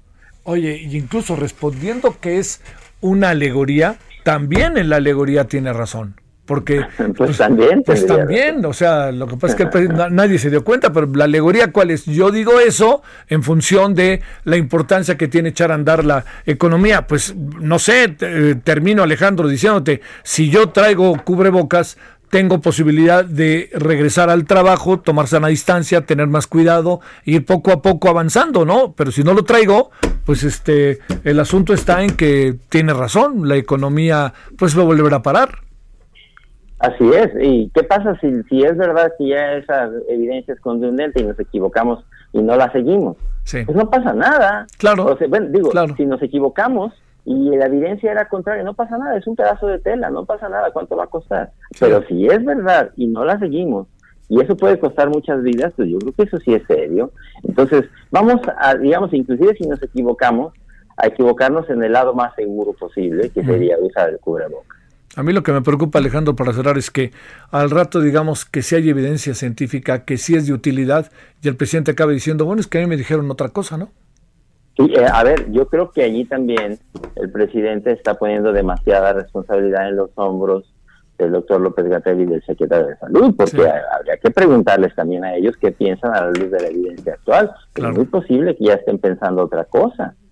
Habría que preguntarles a ellos y Oye, en todo caso, insisto, cambiar las cosas. Y además ya ahí tienes a la jefa de gobierno que ya no se lo quita para nada, al secretario de Educación Pública que no se lo quita para nada. Algunos han entendido que por ahí va, ¿no? Claro, hacen bien. Hacen bien. Des despoliticemos eso, sí. cuando antes no, no, no hay por qué politizar el uso de un pedazo de tela. A ver, no hay evidencia científica de que sea útil, de que, de que, de que nos este, proteja ante el, los contagios. No, sí la hay, desde luego. Hay estudios de brotes buenísimos. Mira, hay, por ejemplo, estudios de brotes de, gente que se ha ido a cortar el pelo con personas infectadas, de cientos, donde en un salón en Estados Unidos había una obligación de uso de, cubrebocas, hubo dos estilistas que no dijeron nada, siguiendo de enfermos, echando el virus, no se infectó una sola persona de los más de 100 que fueron a cortarse el pelo ahí, porque había una política de uso de cubrebocas. Lo mismo hay para otras, para uso de mascarillas, por ejemplo, en viajes de avión. La evidencia es suficiente, pero no solo es en casos de la vida real, hay evidencias en modelos de dinámica de fluidos y de ciencia básica. Es solamente verla y, y quererla seguir, Javier. Y como bien dices, ¿eh? ponerlo ni te da ni te, hace, ni te hace más ni te hace menos. Simplemente no hace menos. está comprobado que acaba teniendo una utilidad concreta, comprobada con evidencia científica, aunque el señor López Gatel y el señor Alcocer tengan ahí otra perspectiva, ¿no? Pero bueno, además yo creo que hay una especie, hay una petición, yo creo que casi formal, ¿no? De innumerables ciudadanos que dicen al presidente, póngaselo, ¿no? Por favor, y así nos ayuda a todos, pero bueno. También aquel es quien es. Bueno, este Alejandro, muchas gracias. Gracias, este Javier. Vamos a contribuir todos a, solicitarle respetuosamente al presidente que, nos haga caso. Muchas gracias. Así que podríamos hacer hashtag presidente, póngase el cubrebocas. Eh, eh, con, eh, respetuosamente. claro que sí. respetuosamente, presidente, póngase el cubrebocas. Eso, la palabra, la palabra respetuosamente ayuda mucho. Muchas gracias, Alejandro. Gracias, doctor. Gracias, Javier. Hasta luego. Buenas tardes. Saludos. Gracias. Gracias. 17, 13, 17, 14 en Hora del Centro. Solórzano, el referente informativo. Bueno, de COVID a COVID, de COVID el presidente a COVID Puebla. Vámonos hasta acá con Claudia Espinosa. Querida Claudia, ¿qué nos tienes esta tarde? Adelante. Así es, Javier, te saludo con gusto a ti y a todos los amigos del Heraldo Media Group. Pues este día se han incrementado de nueva cuenta los casos de contagio y bueno, el índice de positividad llegó a 52%. Por ello, el gobernador Miguel Barbosa Huerta pues señaló que a pesar de que se reporta una disminución en el número de fallecimientos, pues hay un repunte de la pandemia en el estado, por lo que urgió a la población a redoblar las medidas sanitarias como una obligación propia el uso de cubrebocas, eh, la sana distancia y el confinamiento. Hasta el momento aquí en la entidad se tienen reportados 18.797 casos acumulados de COVID-19 con 2.350 eh, defunciones registradas hasta el momento. Hay eh, por lo menos unas 960 personas en los diferentes nosocomios y 187 de estas pues están en condiciones graves, han requerido de la ventilación. Fíjate que este día también nos han dado a conocer que hasta el momento pues la Secretaría de Salud ha contabilizado 116 casos de mujeres embarazadas contagiadas de COVID-19 y de estas, pues desgraciadamente, cuatro han perdido. Esa es la situación y hoy inclusive pues el gobernador reiteraba de manera insistente que es una obligación de carácter social que las personas pues justamente estén utilizando el uso de cubrebocas que respetaban porque se le preguntó en la mañana la la pues la postura del presidente de la República Andrés Manuel López Obrador pero que aquí en Puebla pues hay un decreto que manda el uso de cubrebocas obligatorio. Esa es la información desde Puebla hoy. Qué pasa si eh, no se usa hay algo algún tipo de penalidad o nada más se le conmina a la gente a que se la ponga en qué términos ha estado esta decisión del gobierno del estado ese es justamente eh, uno de las eh, situaciones que se ha presentado con todos los decretos que ha emitido el gobierno, incluido justo este del uso de cubrebocas. Todas son eh, pues exhortos y llamados a la acción solidaria, al pacto comunitario, como le dice el gobernador Miguel Barbosa, pero ninguno de ellos tiene una sanción de tipo económica. Se le ha preguntado en reiteradas ocasiones si esto podría ya incluir una acción, eh, una sanción de tipo administrativo, pero él ha sido tajante en señalar que sería un acto inconstitucional, así que está apelando únicamente pues al sentido común de los poblanos que hasta este momento pues no ha resultado porque de nuevo cuenta han repuntado en más de 300 los casos de contagio cada 24 horas en la entidad. Bueno, pues sí, la forma en que se hacen las cosas sí te diría que parece como lo está planteando el, el gobernador, pues es la, la, que hay que echar para adelante. Oye, y este también traías el reporte de que cuatro mujeres embarazadas perdieron la vida por COVID en Puebla, ¿verdad? Así es, son cuatro mujeres desgraciadamente perdieron la vida, estaban ellas embarazadas. Hay 116 casos reportados desde que inició la pandemia en Puebla. De ellas, pues solamente 16 fueron reportadas como graves y requirieron hospitalización. Desgraciadamente, cuatro pues han fallecido y de acuerdo con el titular de la dependencia, José Antonio Martínez García, pues está tratando de cuidar al máximo la atención de las mujeres embarazadas para evitar pues que se dé el contagio cuando están acudiendo a las consultas. Hay dos hospitales, el norte y el, el sur, que pues todavía no están siendo habilitados como COVID-19 y hacia allá se están canalizando, pero obviamente pues en algunos casos no se ha podido evitar el contagio de COVID-19. Bueno, muchas gracias y saludos. ¿Cómo está? Okay, muchas lluvias estos días, ¿verdad? Así es, mucha lluvia. Eh, ha estado, eh, pues eh, se ha estado registrando algunas inundaciones en zonas del norte y del sur de la ciudad. Se está revisando puntualmente, sobre todo casos como en la Sierra Norte y bueno, también se ha estado pendiente de la actividad del volcán Popocatépetl porque hace dos o tres días pues ha estado también muy activo en esta zona del estado. Sale. Saludos y buenas tardes, Claudio. Muy buenas tardes. Vámonos a Colima. Adelante, Marta de la Torre. ¿Qué tenemos por allá, Marta? Buenas tardes.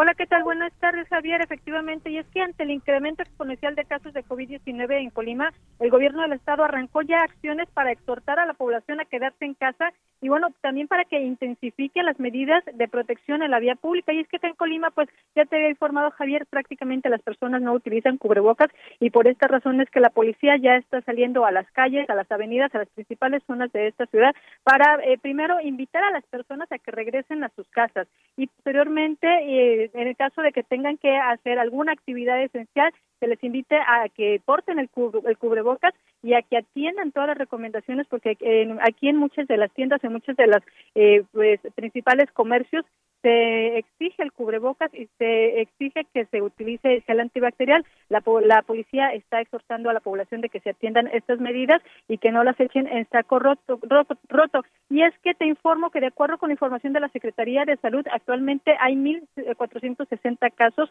positivos acumulados, de los cuales 591 el virus, eh, pues tienen el virus activo, así como 176 fallecimientos. De estas 60 son mujeres, entre ellas una menor de tan solo 5 meses de edad y el resto son hombres. Dicho aumento de casos pues ya provocó la saturación eh, pues en ciertos periodos del Hospital General del IMSS en Manzanillo y recientemente también del Hospital Regional Universitario. Son pocos los nosocomios que hay aquí en Colima y estos son los dos principales en la entidad y ya registran saturación y es que el 33% de los pacientes pues están requiriendo hospitalización y de estos el 86% están durando entre dos y tres semanas a veces hasta más precisamente porque pues su padecimiento es bastante grave y por esta razón es que el gobierno pues sigue realizando acciones para adquirir más camas. Informarte que tan solo el día de ayer que arrancó el operativo de la policía, pues encontraron a una gran cantidad de familias en el primer cuadro de la ciudad y muchas de estas, de acuerdo con las fotografías que nos enviaron, pues ni siquiera eh, portaban un cubrebocas y muchas otras también con menores de edad eh, paseando por las calles. Mi reporte. Oye, ah, ¿qué presumes que, que hay este qué hay de fondo respecto a esto? Así de, ¿por qué la gente no lo usará? ¿Cuál, cuál podría ser la razón de que no lo usara? Eh? La incredulidad, Javier, es la principal razón. Tú escuchas comentarios en la calle donde las personas este pues indican que si ya se eh, ven por ejemplo una pantalla en las cajas de la tiendita se sorprenden de que haya esta pantalla y los mismos empleados se quejan de que les pongan esos estorbos y es que no creen que esto está pasando a pesar de que bueno pues ya en los 10 municipios están presentando casos eh, prácticamente en todos hay fallecimientos. Aquí en la capital está arrancando ya el incremento ya todas las personas o muchas personas ya conocen de algún caso aunque sea un poco lejano y aún así una gran cantidad de personas simplemente no están creyendo que esto pues sea verdad como si fuera pues un cuento de hadas. Eh, simplemente dicen que no creen que exista. A ver, ¿y qué, qué, dice el gobierno del Estado? Luego, acá está el presidente, yo no sé si también ahí hay una influencia del presidente que no usa cubrebocas y la gente supone que no es tan delicado el asunto. Veto a saber, no, no, no, no quiero señalarlo, sino más bien señalo una dinámica interna. Pero, ¿qué, qué, qué dice el gobierno del Estado? Eh? Aquí el gobernador utiliza cubrebocas, eh, hace diversas apariciones en reuniones, en plataformas o, con Susana distancia, como se diría, con cubrebocas, eh, se han manifestado desesperado porque la gente no, no, cubre, no usa cubrebocas, se hacen llamados. Sin embargo, pues se puede decir que se tiene una actitud bastante tibia, Javier, porque eh, Colima fue el primer estado en eh, decretar estado de alerta ante la aparición del primer caso de COVID el 16 de marzo y se implementaron en ley una gran cantidad de medidas, pero ninguna se está llevando a cabo. Esta sería la primera acción en estos meses, desde marzo a la fecha. Es la primera vez que salen los policías a la calle a exhortar a las personas a que utilicen cubrebocas o a que regresen a sus casas. Inicialmente se había hecho un perifoneo, se estaba pues alertando a la población de que invitándola a que regresen a sus casas, pero ese perifoneo a los días recibieron dos tres críticas y a los días dejaron de hacerlo y los llamados que hace la autoridad pues son solamente eso, llamados con una actitud pues ni siquiera de, de, insistente porque son llamados esporádicos, eh, solamente la Secretaría de Salud que aparece todas las mañanas en rueda de prensa de lunes a viernes a través de las plataformas, pero pues poca población es la que se informa o la que busca esta rueda de prensa eh, diaria porque solamente se ven eh, algunas, una veintena de visitas o a veces hasta menos prácticamente solo los medios de comunicación somos los que nos estamos asomando a esta rueda de prensa eh, virtual que se hace diario, que también está abierta a la población y para enterarnos de cómo está la situación diaria, pero el resto de la población prefiere no ver noticias, prefiere no enterarse, dicen ellos, para no eh, alarmarse o para que no les infundan el temor. Mientras creciendo el número de personas este, entre sospechosos, contagiados y fallecidos. Bueno, muchas gracias, Marta. Gracias, Javier. Buenas tardes. Gracias. 17 con 23 en la hora del centro. Karina Cancino, cerramos antes de la media contigo. ¿Cómo estás? Vámonos contigo hasta Nayarit. ¿Qué tal? Buenas tardes, buenas tardes, auditorio. Así es, en Nayarit se han acumulado ya varios contagios. Hay a 3.068 pacientes hasta esta hora eh, por el SARS-CoV-2 y se espera que en las últimas horas eh, de este viernes se pueda confirmar pues el sobrepase ya Nayarit los 3.100 casos, ya que se han promediado entre 60 y 70 casos diariamente. Eh, con esto, en las últimas horas fueron 72 casos, Javier. También hubo 42 pacientes recuperados y el total de estas altas suma ya 1.735 casos, además de que hasta el día de hoy se cuentan 1.021 los pacientes con el virus activo y en estas últimas horas 22 casos son los que están eh, pues enfermos con este, este virus. Respecto a defunciones por la enfermedad, ocurrieron 8 decesos en las últimas 24 horas y en total se cuentan ya 312 en la entidad. Según estadísticas de la Secretaría de Salud Local, hay pendientes 144 casos por confirmar y se han descartado 2.629. De los 3.068 casos en total, 2.239 son pacientes con estatus ambulatorio.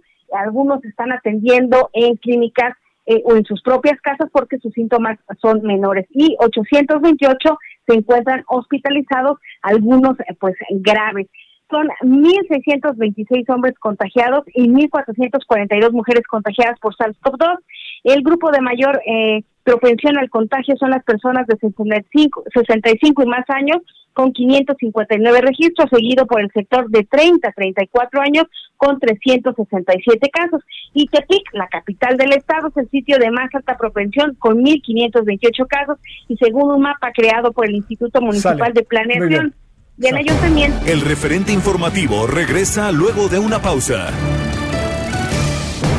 Estamos de regreso con el referente informativo.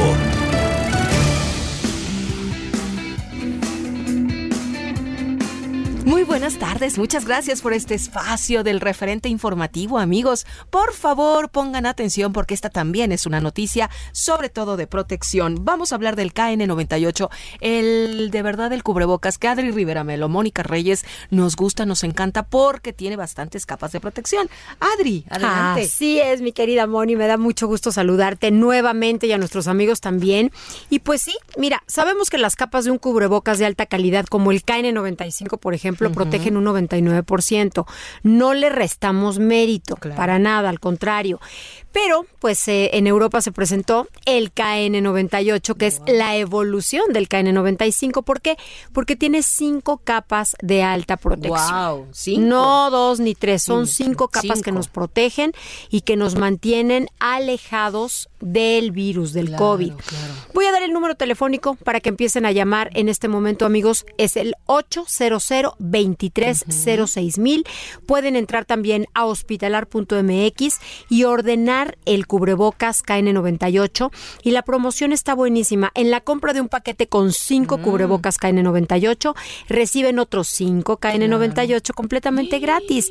Esto hace que prácticamente el precio del mejor cubrebocas que pueda comprar sea al mismo precio que un cubrebocas de mediana calidad. Excelente promoción. Para que aprovechen. Y eso no es todo. Ay, más. ¿Qué crees? A ver, cuenta. Si hacen su compra, amigos, con tarjeta bancaria, adquieren gratis el kit protección en todo lugar y en todo momento. Ah. Este kit tiene un valor superior a mil pesos y consta de un desinfectante en aerosol, un litro de gel mm, antibacterial y dos pulseras de gel antibacterial. Todo eso nos llevamos a gratis de uno. Sí, por supuesto. Bueno, el kit protección en todo lugar y en todo momento va completamente gratis. Wow, me fascinó. Pagando con tarjeta bancaria. Claro, todo mundo podemos pagar con tarjeta, marcamos al Así es, es el 800 230 6000 6000 Apréndanse esa terminación, amigos, porque yo sé que el 800 230 nos lo sabemos. Exactamente. Este 6000 para esta promoción del KN98. Así es, para estar bien protegidos y lucir guapísimos Guapísimas, hermosas para este fin de semana. Gracias, Adri. Gracias. Regresamos al referente informativo.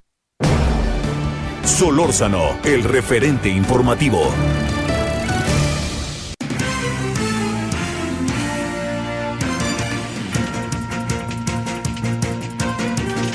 Bueno, oiga, nos quedamos ahí a la mitad, este, nos cayó el, corte, ¿no? Como generalmente es al 25, entonces le cuento que ya vamos a retomar la conversación con Karina Cancino hasta Nayarit. A ver, eh, si quieres, Karina, gracias que todavía andas por ahí, te, te cuento dónde nos quedamos, porque ahí nos quedamos exactamente a la mitad de lo que estabas contando de cómo estaban incrementándose los casos.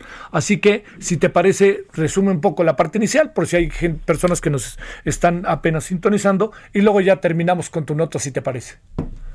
Así es, Javier, muchísimas gracias. Bueno, pues estábamos comentando con nuestro auditorio que en Nayarit estaba alcanzando ya los 3.068 pacientes acumulados por ese contagio del virus SARS-CoV-2 y que hasta el momento pues también se han sumado ya en total 1.735 casos de personas que se han recuperado, además de que desafortunadamente pues se cuentan también en total 312 personas que han fallecido. Se estaba comentando en el eh, antes del corte también eh, Javier que de estos 3.068 casos, 2.239 son pacientes que tienen el estatus de ambulatorio y 828 se encuentran hospitalizados.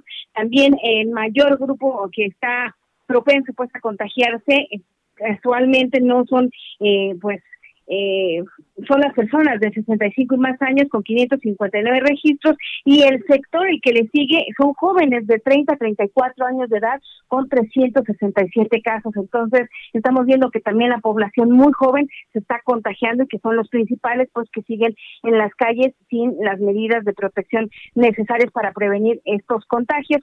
Y bueno, para saber puntualmente Tepic dónde se están concentrando estos eh, casos o dónde son las colonias de mayor propensión, el Instituto Municipal de Planeación del Ayuntamiento de Tepic conformó un mapa en el que se pueden ver cuáles son las colonias de más riesgo y tiene hasta el momento señalada una que ya habían dicho al inicio de la pandemia sería pues de las principales, que es la colonia Mololoa, en la que, bueno, pues está a unos eh, metros del centro histórico de, de, Tepic y con ello pues es donde se nota la actividad comercial y donde se ve más flujo de personas, por ello también se ve mayor número de contagios, además de otras zonas como las canteras y, más de estas donde se concentran también la población de Tepic y que es a donde van a trabajar, dice el Implan, para que se pueda seguir socializando la información respecto a los contagios o cómo se puede contagiar el virus del SARS-CoV-2. Esa es la información que hasta el momento, Javier. Bueno, este, oye, a ver, en tu impresión, la gente trae cubrebocas en las ciudades, bueno, en Nayarit, estamos ahí también pensando en San Blas y todo eso, ¿no? Que son centros a la gente, a los cuales la gente va, este, ¿se está o no? Este, la gente cubriendo, cuidando, ¿cómo ves?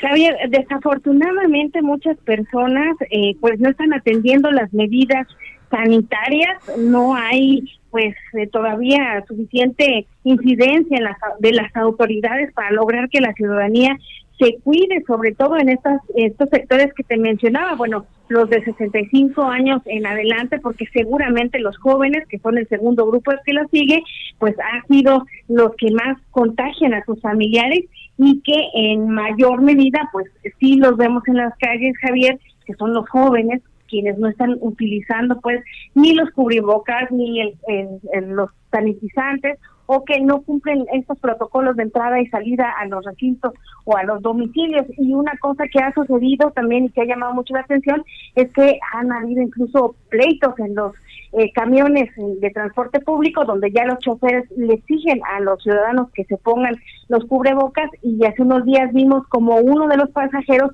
golpeó al chofer porque le pidió oh. que no subiera al camión si se ponía, que si no llevaba el cubrebocas que se bajara y se paró el, el, el usuario y golpeó al chofer. Así que sí ha habido un poco de conflicto, bastante conflicto al respecto y sobre todo en los lugares cercanos a las playas, pues la gente sigue acudiendo a las playas como si fuera cualquier día, por ello hay operativos para pedirles que se retiren y hay un acuerdo administrativo también para lograr que se pueda retirar a las personas a través de los grupos de protección civil y seguridad pública. Te mando un saludo, Karina, ya hasta Nayarit. Y bueno, pues este no es muy diferente de lo que vimos en Colima y de lo que vimos en Puebla, eh, por cierto. Gracias, Karina. Vamos a estar pendientes de cómo evoluciona esto de la pandemia aquí en Nayarit. Buenas tardes. Sí, cuando le digo que gracias, cuando le digo que va, está igual en los otros lados, este, eh, a ver, déjenme ver para revisar. Hoy, tuvimos, eh, no, espérenme, ahí le va. Eh, está igual en Oaxaca, está igual en Tamaulipas, está igual en Tijuana, un poquito menos. En Tepic ya nos dijo ahora Karina, este, y está igual también en los estados de, le cuento ahora, de Puebla, de Colima y de San Luis Potosí. No, de San Luis Potosí todavía no sabemos. De, espérenme tantito, no me quiero adelantar. Bueno, 17.38 en la hora del centro. Solórzano, el referente informativo. Bueno, a ver, un tema importante, que es capitalino, que es nacional y ahí le pongo el tema en la mesa, ni más ni menos que el tema que es el de la vida en los restaurantes. ¿Qué es lo que sucede? Algunos restaurantes ya han abierto, ¿eh? por cierto. Entonces, ¿cómo le hacen? ¿Cómo están haciendo las cosas? ¿Cómo les está yendo? ¿Qué tan cohesionada está la industria restaurantera? ¿eh? Porque están contra la pared. Bueno, Edgar Casas es representante de lo que se llama la nueva mesa AC y está con usted y con nosotros. Edgar, te saludo con gusto. ¿Cómo has estado? Muy buenas tardes, Javier, ¿cómo estás? Te agradezco que estés con nosotros. A ver, eh, yo te planteo, hagamos un inventario. ¿Cuántos restaurantes han, se han mantenido? ¿Cuántos no? Y aquí hablamos igual de restaurantes que siempre me causó mucha extrañeza porque cerró el Churchill, ¿eh? por cierto, que hay dos versiones. Una que la situación este, de seguridad los obligó a hacerlo y la otra está en que ya no les alcanzó. Pero bueno, eso será para discutir con los del Churchill. Pero Edgar, te planteo, ¿cuántos restaurantes han funcionado? ¿Cuántos no han funcionado? ¿Cuántos se quedan? Diablo igual de los grandotes y de los famosos y de los que quieras, pero también de las fondas. Adelante, Edgar. Pues mira, creo que nos ha afectado muchísimo. A un 30% han estado cerrando restaurantes o ya cerraron, como dices tú, esas dos partes que jugaron en contra del Churchill una que no se pudo mantener y otra todas las, nuevas reglamentaciones que están llegando. Pero al final del día sí ha sido algo pues bastante sólido como nos han estado golpeando al medio restaurantero. Oye, a ver, eh, este, ¿qué supones que, que, a ver, qué tipo de restricciones o qué, pero también el gobierno tiene, el gobierno de la ciudad y los gobiernos estatales tienen que poner toda una serie de, de, medidas en función de lo que tenemos, ¿no? El, el gran problema está en poderlas instrumentar, ¿no? Pues mira, la verdad es que nosotros no estamos en un plan de saber si están haciendo bien las cosas o no están haciendo bien las cosas. Nosotros, nosotros en el grupo, nosotros en el grupo de la nueva mesa estamos preocupados por el medio restaurantero, el cual ha sido muy golpeado a partir más de esta pandemia y con, y con las nuevas reglamentaciones, lo que tú quieras, no sabemos si están haciendo bien las cosas o no.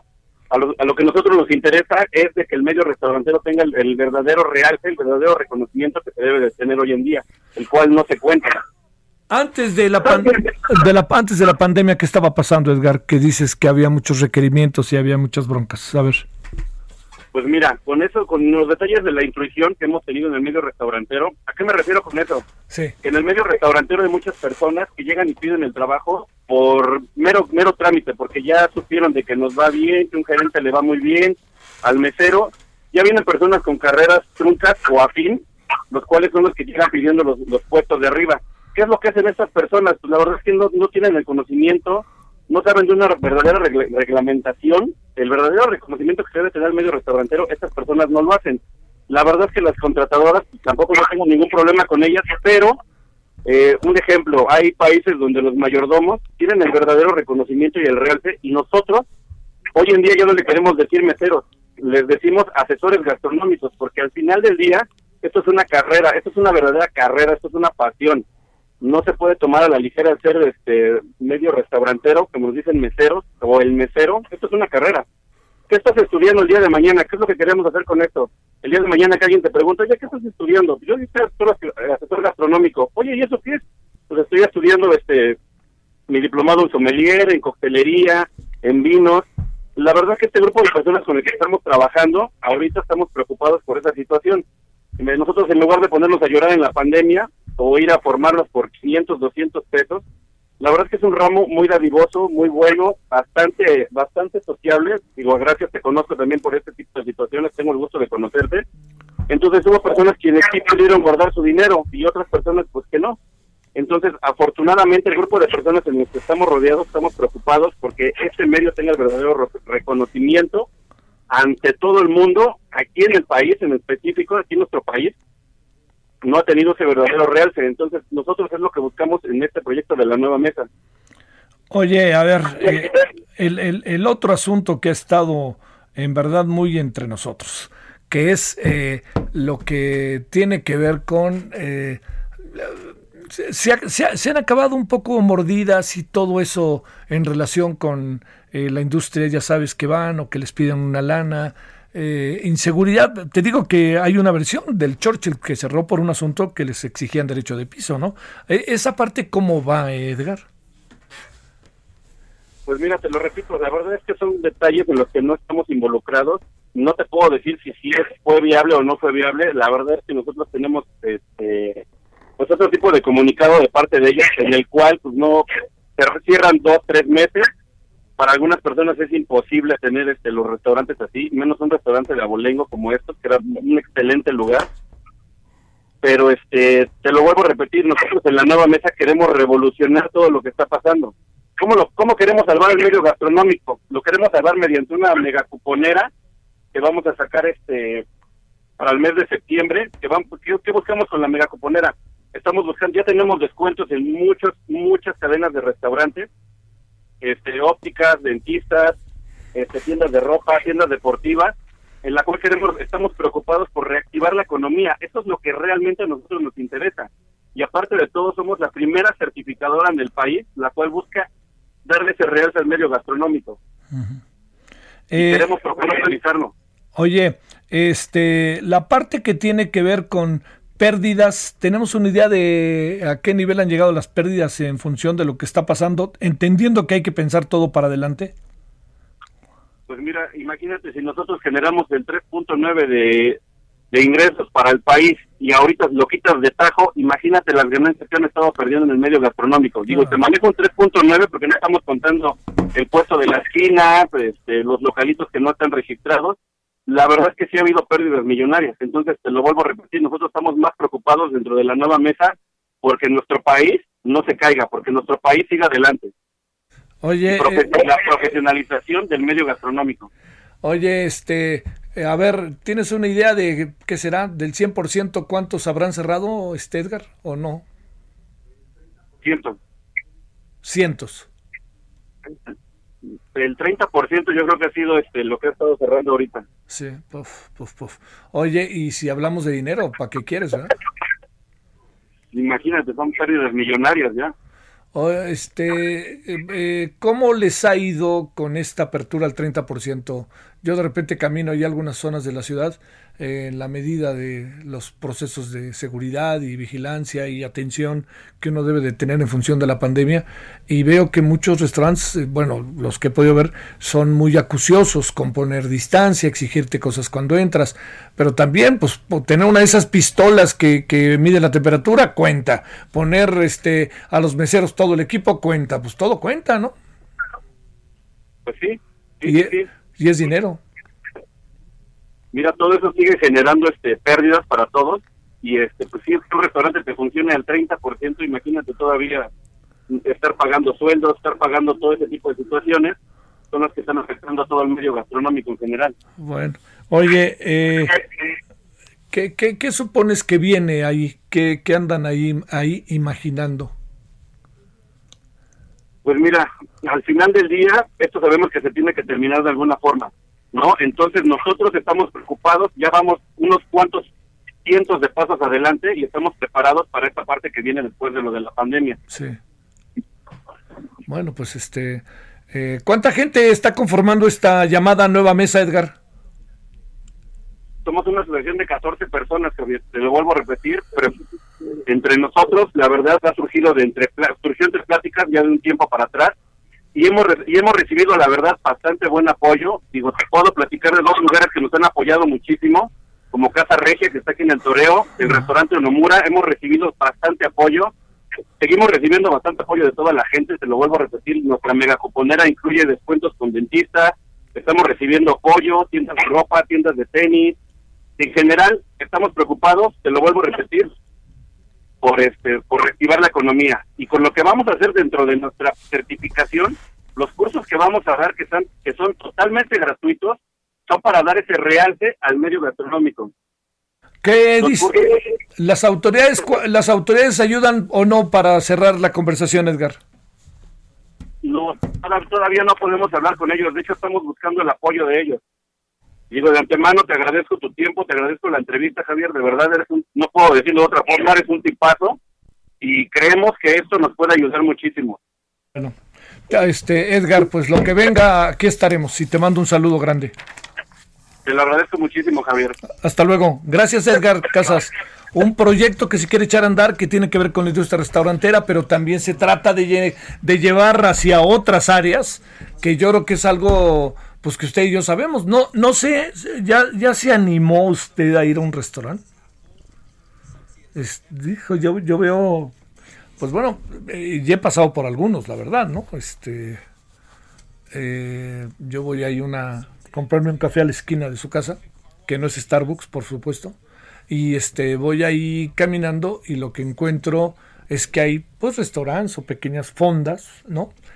Eh, que ah, como no, no sé cómo lo hicieron, pero ahí están, no están sobreviviendo. Pero veo que tienen una división entre las mesas, las distancias. Y hay uno en, en Polanco, en la calle Newton, que no se ha visto las fotografías, hay unos osos osos de peluche, ya veo que están de moda los osos, pero son de peluche, sentados en la mesa un poco para, porque además les han permitido sentarse, poner las mesas sobre la banqueta y en algunos casos sobre la calle. Y eso me parece bien, porque se trata de que no estén dentro. Entonces, el supuesto es, se ponen en la banqueta y en la calle para llamar la atención, para que estén en un lugar externo y porque se presume que baje el tránsito pero pues este después de lo que hoy vivimos viniendo para acá, madre, perdón, eh, sí, dije, esto ya está como echado a andar casi que como siempre, la verdad, ¿no? Yo espero que reculemos un poquito en todo esto.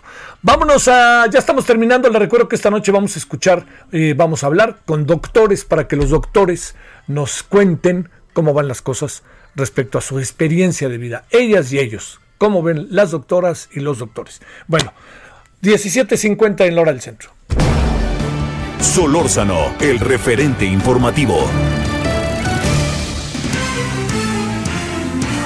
Bueno, vamos a Guanajuato, donde desde hace tiempo ahí pasa todo, ¿no? Este, está el Cervantino, que ahora va a ser virtual. Eh, está la violencia. Está un Producto Interno Bruto del Estado altísimo. Está la cultura, está la educación y bueno, todo lo que ya sabemos que el huachicol. A ver, Gabriela Mantujano, ¿qué ha pasado en las últimas horas? Te saludo con gusto, ¿cómo has estado? Hola, ¿qué tal Javier? Muy buenas tardes. Pues sí, Guanajuato sigue siendo noticia por diversas situaciones y la, el tema de la violencia y los grupos criminales no dejan de serlo. A más de 24 horas del operativo, la Fiscalía Estatal informó sobre dos personas detenidas en un exclusivo fraccionamiento de Celaya. Tenían un arma corta y 280 mil pesos en efectivo. Eh, ayer se confirmó a través de la cuenta de Twitter de la Fiscalía la detención del líder criminal apodado El Mamey. Alrededor de las 5 de la tarde del miércoles se registró un aparatoso operativo en dos exclusivos fraccionamientos de Celaya, Magno Residencial y con puertas del Campestre. Se dijo que elementos de la Agencia de Investigación Criminal eh, realizaron trabajos de inteligencia en estos lugares. Eh, posteriormente, eh, se mandó el Twitter de la Fiscalía confirmando la detención de este hombre y de una mujer. Hoy por la mañana ya se informaba de manera más formal, a través de un comunicado, que el importante jefe del grupo criminal fue detenido con un arma corta y cartuchos útiles. La Fiscalía confirmó el operativo en estos fraccionamientos y, aunque no señala el nombre del grupo al que pertenece, sí se explica en el comunicado que el Mamey era uno de los líderes de un grupo que tiene presencia principalmente en la zona Laja Bajío. El único grupo que tiene presencia en, particularmente en esta zona solamente es el cártel de Santa Rosa de Lima. Se informó que eh, se encontró la mujer viridiana en uno de los domicilios eh, en una habitación asegurándole un cargador y más de 280 mil pesos en efectivo, así como otros indicios. Es lo que hasta el momento hay sobre la detención de este sujeto apodado El Mamey. Este es el reporte desde Guanajuato. Oye, que además ya tenía su fama el hombre, ¿no? Sí, presuntamente eh, se habla de que era uno de los principales aliados, eh, gatilleros, como se les llama normalmente, de El Marro, el líder del cártel de Santa Rosa de Lima. Sale. Muchas gracias, Gabriela. Buenas tardes. Hasta luego, buena tarde. Gracias, buen fin de semana hasta Guanajuato. Vámonos hasta Veracruz y cerramos Juan David Castilla Arcos. Vámonos contigo, ¿qué hay de nuevo? Hola, ¿qué tal Javier? Te saludo con mucho gusto, te saludo de acá desde el estado de Veracruz. Fíjate que la noche del jueves fueron baleadas las instalaciones de la comandancia de la Policía Municipal de Texistepec, un municipio ubicado en la zona sur del estado de Veracruz. Los hechos ocurrieron sobre la calle Ignacio Zaragoza, a un costado del Palacio Municipal. Un grupo armado abrió fuego contra la base, los elementos respondieron a la agresión y dos de ellos resultaron heridos.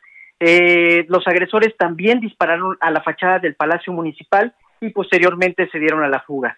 Obviamente eh, acudieron al lugar de los hechos elementos de la Secretaría de Seguridad Pública y fuerzas federales para implementar un amplio operativo de búsqueda. También eh, se presentó personal de la Policía Ministerial y servicios periciales para abrir la carpeta de investigación correspondiente y hasta este momento no han sido detenidos los agresores. También te menciono, hay que recordar, este Javier, que dos policías municipales de Misantla fueron ejecutados la mañana del jueves en el arco de la bienvenida a dicha ciudad. Esta, este municipio está ubicado en la región montañosa de la zona centro de Veracruz, a unos 81 kilómetros de Jalapa. Es este el escenario que se vive actualmente en Veracruz, Javier. Uy, bueno, gracias y saludos. Buen ¿Y qué la gente en las playas o no, Juan David, por cierto? Sí ha, sí ha habido, sí ha habido en el puerto de Veracruz, de hecho, oh. durante este viernes estaban, estaban llegando algunos, algunos visitantes a, darse un chapuzón en las playas, Javier. Sale, un abrazo, hasta luego, saludos hasta Veracruz Puerto. Gracias. Bueno, ya nos vamos, oiga, eh, a ver, hoy vamos a hablar a la, en la noche a las 21 horas en hora del centro. Eh, vamos a estar con el doctor Juan Manuel Quijada Gaitán, él es de la Secretaría de Salud, con la doctora Adriana Paolo Canché, ella es del Hospital Ángeles y Angélica Saraí del Hospital Juárez. ¿Cómo ha sido la vida de estas y estos personajes de la medicina? Bueno, pásela bien hasta el rato. Buenas tardes, adiós. Hasta aquí, Solórzano, el referente informativo.